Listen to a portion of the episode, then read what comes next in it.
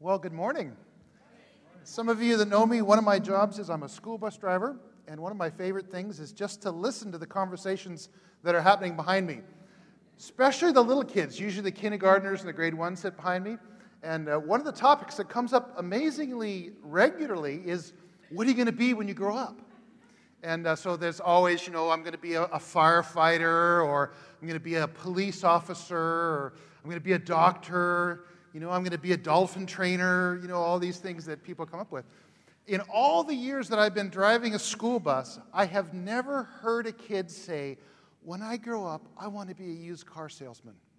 Never, not one time. I can tell you why, because I was a used car salesman for four and a half years. It's a wicked business. A present company excluded. Anyone in the church that sells cars, come to them, they're good. But it's a rough business, man. There's a lot of pressure to conform in that business and to, and to compromise. Someone will come in on Thursday and bring a car in. They'll say, I want to trade this in. This is the biggest piece of junk. I can't stand this car. It's been such a hassle for me. Take it off my hands. It goes into the shop on Friday and they spray paint it all up with stuff and put the shiny stuff in the tires and it shows back up on Saturday. And a new family comes and you have to say, This is the best car I've ever seen. I just, this would be perfect for you. I know that you, we could barely get this car out of the last people's hands. It's a wicked business. There's a lot of pressure to compromise and a lot of pressure to conform. And I, for four and a half years, I asked God, Lord, why do you have me in this business? I put on my ridiculous tie and I go down and drink coffee all day long. I hate this job. And I felt like the God, God was saying, you know what? There's something in you that I want to have worked out. I knew what was right and what was wrong. I've been a Christian for many years, but there was a pretty big gray scale between those two in my life at that time. And what I realized was being in the car business beat that gray scale out of me. God used those four and a half years to realize that either something's wrong or something's right. But the gray scale is not the place to live. Many times I'd tell Dean about my day, and she'd say, are you in the gray there? I'm like, oh, you know. God just beat that out of me.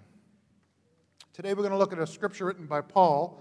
I'm not sure if Paul was in the used camel business, but I know that he faced great pressure uh, and great pressure to compromise and great pressure to conform. Um, we'll look at the book of Second Corinthians this morning. It was written maybe AD 55, AD 56. Christianity was growing at this time and it was expanding all across the Mediterranean region. Um, it was kind of the flavor of the month, and uh, people were jumping on the bandwagon. Uh, because of the growth, because of the, you know, the popularity, because of the miracles. There was just a lot of people kind of getting into Christianity around the late 40s and early 50s AD.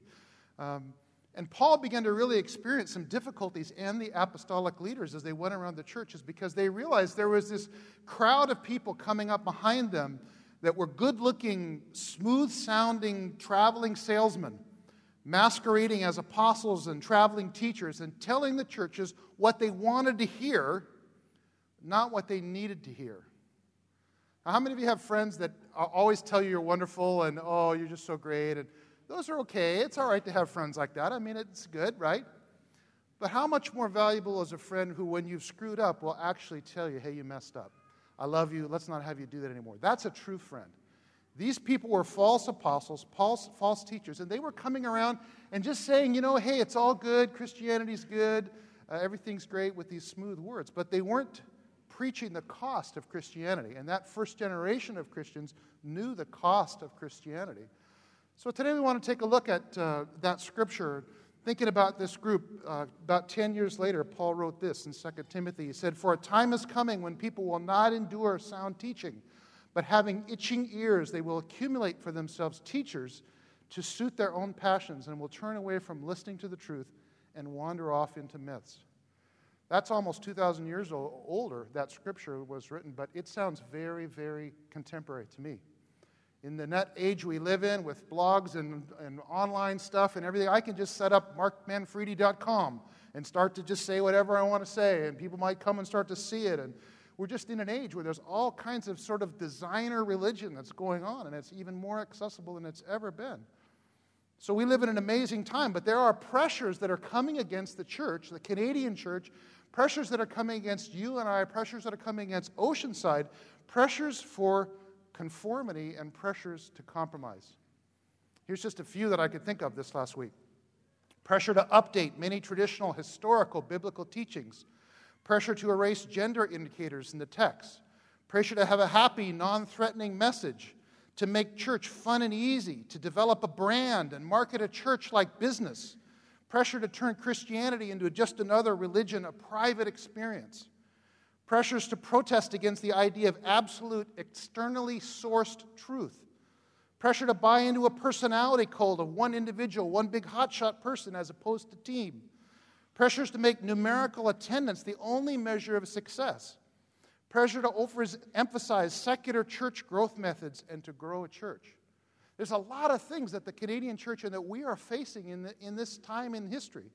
I think this is an awesome time for us to take a look at the scripture in 2 Corinthians chapter 4 because Paul had learned some things about living in that kind of environment, and I just see them to be so helpful and so applicable to where we are today. So let's turn to 2 Corinthians chapter 4 if you've got your Bible. Second Corinthians 4, the beginning of the chapter, I'll just read 1 to 6. This is Paul speaking to Christians in Corinth, the city of Corinth. Therefore, having this ministry by the mercy of God, we do not lose heart, but we have renounced disgraceful, underhanded ways. We refuse to practice cunning or to tamper with God's word, but with the open statement of the truth, we would commend ourselves to everyone's conscience in the sight of God. And even if our gospel is veiled, it's veiled to those who are perishing. In their case, the God of this world has blinded the minds of the unbelievers to keep them from seeing the light of the gospel of the glory of Christ, who's the image of God. For what we proclaim is not ourselves, but Jesus Christ as Lord, with ourselves as your servants for Jesus' sake. For God, who said, Let light shine out of darkness, has shown in our hearts to give us the light, the knowledge of the glory of God in the face of Jesus Christ. Let's pray. Lord, I thank you for this scripture. Lord, I thank you for the significance of what I believe it says for us today, Lord. I just pray you to open our ears, open our hearts. Welcome you, Holy Spirit, um, right now to teach and to guide us in this passage. Amen. So, what did Paul know? Well, in verse 1, Paul says this Having this ministry by the mercy of God, we do not lose heart. I know those pressures that were coming against Paul, and, and you can read that as you go through the book of Second Corinthians. Incredible pressures to, to give up and to, to cave in and to compromise were against Paul.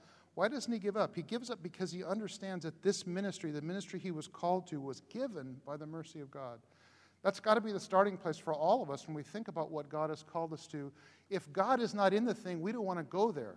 Remember what Moses said when he had all those people in the desert? Lord, if your presence doesn't go up before us, don't lead us there. It all starts with the calling of God in our life. And Paul says we don't lose heart. How is it that he didn't lose heart? Well, let's look. I think there's some commitments that Paul had made that st- helped him through all of those difficulties and those pressures that were coming on and the other apostolic leaders in that time in history. Let's look at verse 2. Paul says, We have renounced disgraceful and underhanded ways. We refuse to practice cunning or to tamper with God's word by the open statement of truth, who would commend ourselves to everyone's conscience in the sight of God. See, there's lots of ways to peddle things. There's lots of snake oil schemes in the world, and religion and even Christianity are not immune to that. There are people that will come to try to be able to do things that are disgraceful and renounceful and, or, or underhanded. And that's what was taking place in the spreading of the gospel. These people were coming around saying, hey, look, this is a good gig. You get to stay in the nicest houses, you get the great food, you stand up in front and sound really important, and people look at you and clap and say you're spiritual and wonderful. But what they were doing was they were manipulating the methods for their own benefit renounceful and disgraceful ways. He says we refuse to practice cunning, to use guilt trips or to use pressure tactics or to use emotional hype to get people to do anything for God is something that's counterproductive. It's, God is not in that. He says we don't tamper with God's word. Wow, that's a great picture. It's a picture of a wine seller who uh, someone comes and tastes his wares and he gives them the uncut wine that's really good and they buy it but before they take delivery, he cuts the rest of the wine with water. It's a, it's a watered down version of what they thought they were getting. That's exactly what these preachers were doing. They were taking the Word of God and taking away the hard parts, taking away the difficult parts, and just going with the smooth stuff. Jesus is all good. Have Him in your life. It's all great. Don't worry about the cost. It all works out. We're all going to get there. You know, that's, that stuff is easy to hear and it sells. But Paul says you can't do that. We don't tamper with God's word. But by the open statement of truth, we would commend ourselves to everyone's conscience in the sight of God. See, these people were, were buying into that line that the end justifies the means. You know, if people are getting saved, doesn't matter how we're doing things, the end is the end. No.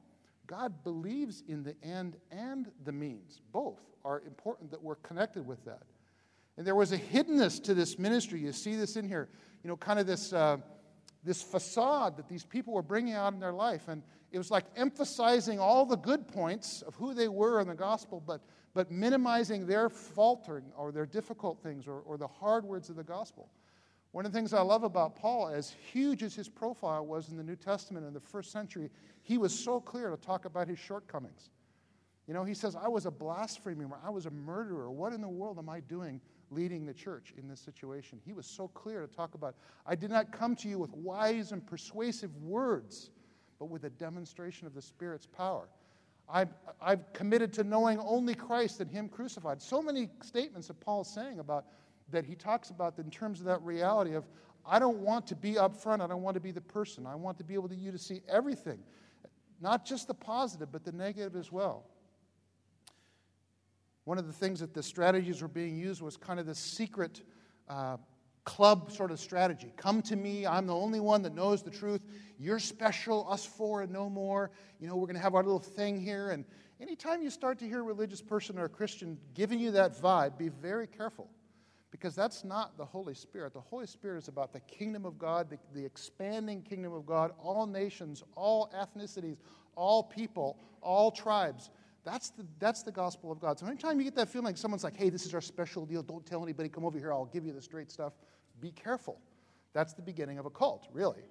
Because the kingdom of God is open. And Paul's saying everything we've done here, we've done in the sight of God. There's been nothing hidden that we've done.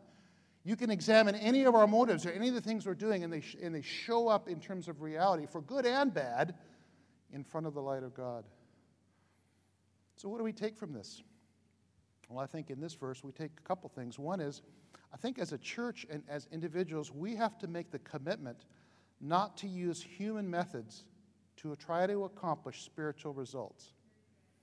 I hope you understand what I'm saying, but there is a way where you can kind of manipulate church and, and, and make church seem godly and they're human kinds of things. We want to run away from that, that kind of experience that says we can make something happen spiritually in the fleshly realm. Jesus said, flesh gives birth to flesh, and spirit gives birth to spirit. So we've got to really be careful, you know, in that in those pressures to try to make something happen humanly. And some of you have been around for a while. You know, in the 80s, the church growth movement came, and there was all kinds of statistics and 15 ways to increase your church and 48 books to buy to make things happen. Yeah, I don't know. I mean, I bought into that pretty hard. We planted churches based on that stuff. But you know what? It's now looking back, it looks like a lot of fleshly activity to me and it doesn't really last. And so we got to be careful not to try to do spiritual things in human ways. Paul had learned that. He was making a stand in the first century, and I think we have to come back to that realization to be very, very careful about that. Second thing is this I think we have to make a commitment not to water down the gospel message. Paul says we dare not temper with the gospel message. This is front burner for us right now in this time as Christians. There is so much pressure coming against this book that says it's outdated, it's whatever, you fill in whatever blanks you want, and it's got to go, or at least parts of it have to go. There is a great pressure that we feel as Christians to either ignore these passages in the Bible, which I call the hard passages, or to soft sell them and not give them the airtime that they're due in the Word of God. The Word of God is the eternal Word of God. Um, God spoke it into a context, but He knew all of history. Scripture says He knows the beginning from the end. So we just have to be really, really careful not to begin to water down, to cut the wine, so to speak, of the Word of God. This is God's eternal Word. Yes, it's hard sometimes to figure out how do we teach that? How do we apply that in the midst of a changing culture and a changing society? I get all that. I live in the middle of those two worlds every day as a pastor you know, in terms of all the things that are changing and the pressure. But just want to remind us Paul had made a commitment wherever this thing leads, I'm not going to cut the Word of God out of the picture. Because as soon as we do that, we're in a place where we begin to lose power and lose effectiveness that God has given us. Scripture says that God's word does not return to him void. Sometimes we think we need to dress it up and, and make it you know, more pretty and more amazing. You know what? It doesn't need our help. The Word of God is living and active and sharper than a two edged sword. So we just have to make that commitment to be careful in the midst of this pressure to compromise. Don't let go of the Word of God. It's the timeless Word of God. Now, we have to find ways to communicate it in ways where we're not stupid. I get that. I mean, you know, it's an unchanging world being communicated to a changing culture. That's been the case since it was first written. I get that. Let's go on, verse 3 and 4. 1 Corinthians, 2 Corinthians chapter 4. This little passage of scripture uh, seems strange to me as I was studying. It doesn't seem like it fits at first, but this is what he says. He says, Even if our gospel is veiled, it is veiled to those who are perishing. In their case, the God of this world has blinded the minds of the unbelievers and kept them from seeing the light of the gospel, the glory of Christ, who is the image of God. Paul knew that there was persecution that came when you begin to preach and teach the Word of God. Man, this guy lived it. He was thrown into jail. You read his resume, you know, shipwrecked, you know, without food, lashes, eventually beheaded. This is Paul's life. So he, he understood what it means when you stand up for, for Christ. There are people that aren't going to get it. As a matter of fact, they're going to come against you in opposition. Now, we have to know that's still the case 2,000 years later. When we make a stand for the Word of God, even when we do it lovingly and graciously in the power of the Holy Spirit, there are going to be some people who are going to come against us and resist that. We just have to know that. And Paul explains why that's happening. He says it's happening because Satan has blinded their eyes. We can get all mad sometimes when, when opposition comes in our, in our lives and we can begin to to get, when pushback comes, we can start to get angry at people. This is why I loved this course that we did uh, about a year ago in the Bible school called Spiritual Warfare, because it helped me to see that there's a whole lot of things going on in the spiritual realm that we can easily miss if we're just looking at flesh and blood and interactions and people who are angry and their veins are popping out. We're missing things that are going on. So, what is it for us? Well, I think the piece for us is this we have to be able to start to pray for those who oppose the gospel message. When people come at us and when groups come at us and say you're this and you're that and you're this is ridiculous, don't have a don't get your back up and start looking for a fight. No. Realize there's some spiritual things that are going on in that person's life or that group's life, and we got to pray and humble our hearts and ask God to make a change in their hearts.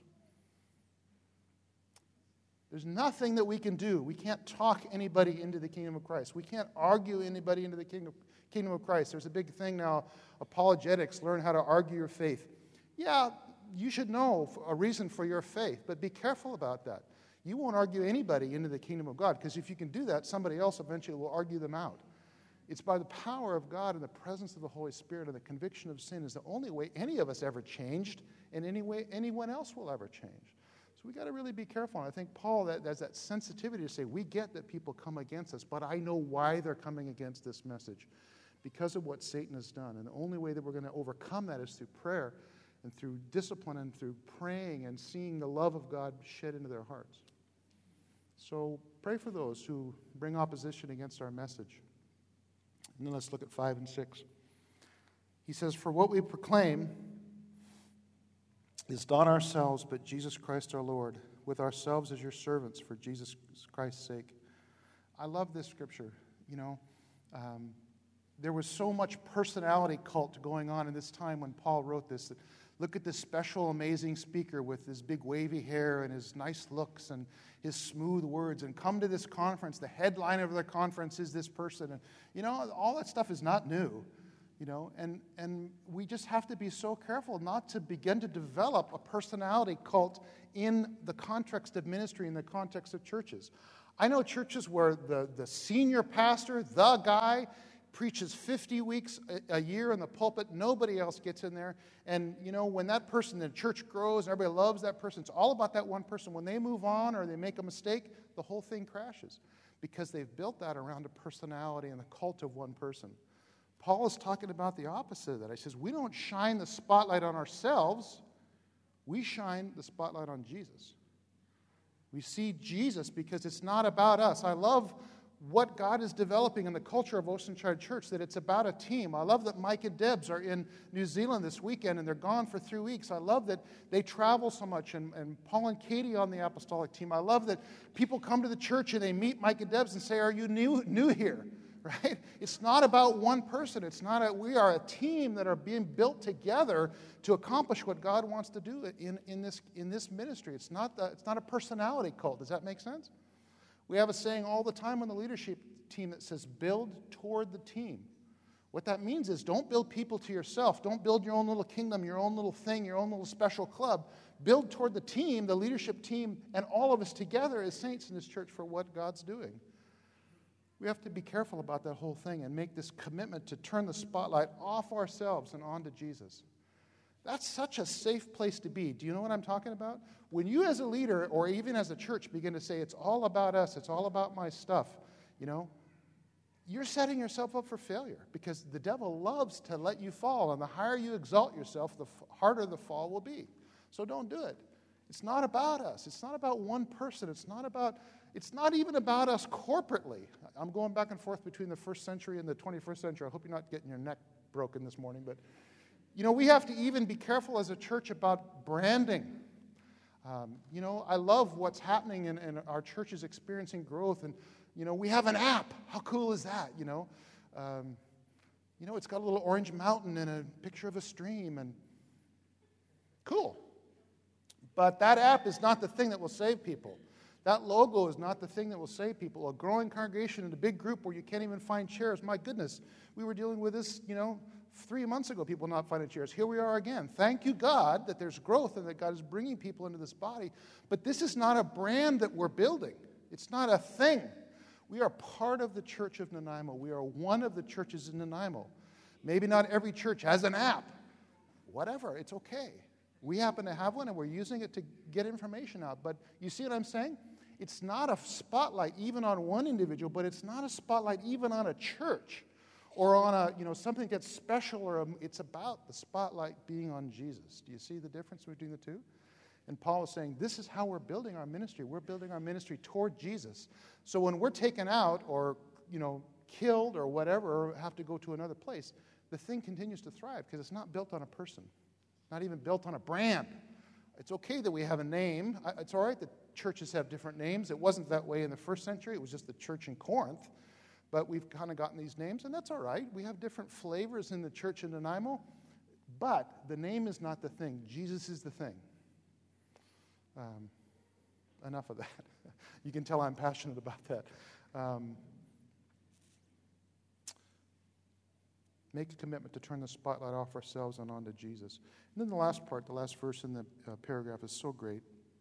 For God, who said, Let light shine out of darkness, has shown to our hearts to give the light of the knowledge of the glory of God in the face of Jesus Christ. I think he goes right back to the very beginning when God spoke into light, into the darkness, and he's saying, This is the hallmark of true Christian ministry, that it's in the light, that there's not anything hidden, there's no shadows, there's no, don't go there, don't open that door, don't ask that question.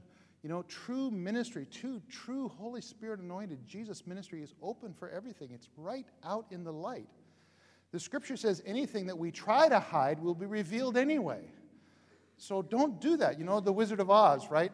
You big, powerful Oz, smoke, you know, and there's this little curtain in the corner, right? There's this guy in the back with this little thing, right? Pay no attention to the man behind the curtain. If we're not careful, we can build churches like that and ministries and movements, and we can even, our lives can be like that. Paul's saying, no, this thing is right out here in the light. Everything that we're doing is in the light of God's uh, sight. And we want to be people like that. I know it breaks your heart when we find out about other parts of the church and other Christians historically who have done horrible things in the name of religion, and we're still living in some of those consequences, and people are still present who have gone through abuse and religious abuse and sexual abuse under the covering of, re- of religion.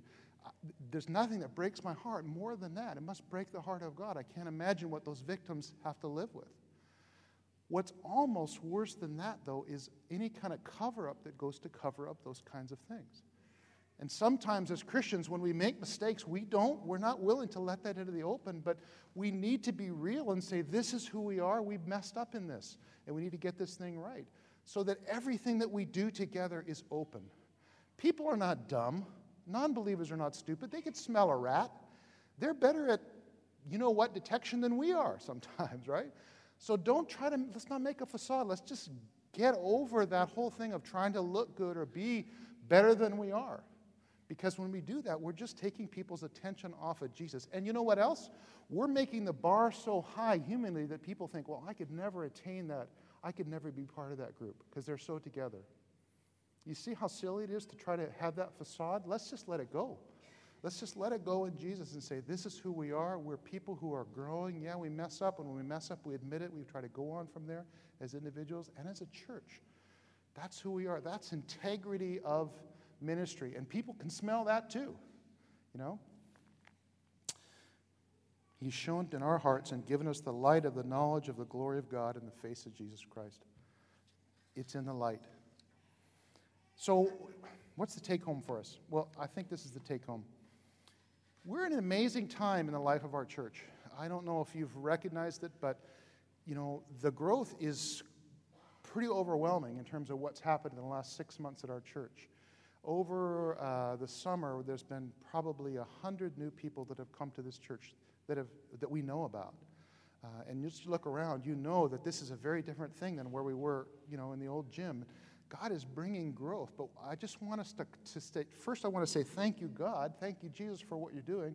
Thank you for the expanding kingdom that's taking place in this place among us in this family. But I want to caution us to be careful to not see that as the thing. The growth is not the thing. Ministry can't be motivated by money, greater budgets, cooler stuff, better whatever. It can't be motivated by man's approval. Oh, this is the place to be, Oceanside. Wow, it's, it's the happening place to be. You have to go there. No. It can't even be defined by success because success is not how many people are in this room and how many chairs are in this room. True success is the indication of what is the impact of us tomorrow morning in the workplace and at school and with our families and our neighborhoods. That's the measure of success of a church. So I just want to encourage us, and I hope this is not too heavy, but just to say as things grow and as things change, let's not take our eye off the ball because this has to be about Jesus. It has to continue to, about, to be about Jesus. It has to be all about Jesus and the gospel and his expanding kingdom. And the way we do that is we make that, those commitments. We make a commitment not to use human methods to accomplish spiritual results. We make the commitment not to water down the gospel message. We pray for those who oppose us, knowing that, that we want to see them come to a knowledge of Jesus Christ. And we make a commitment not to, to make a commitment to turn the spotlight off ourselves and onto Jesus.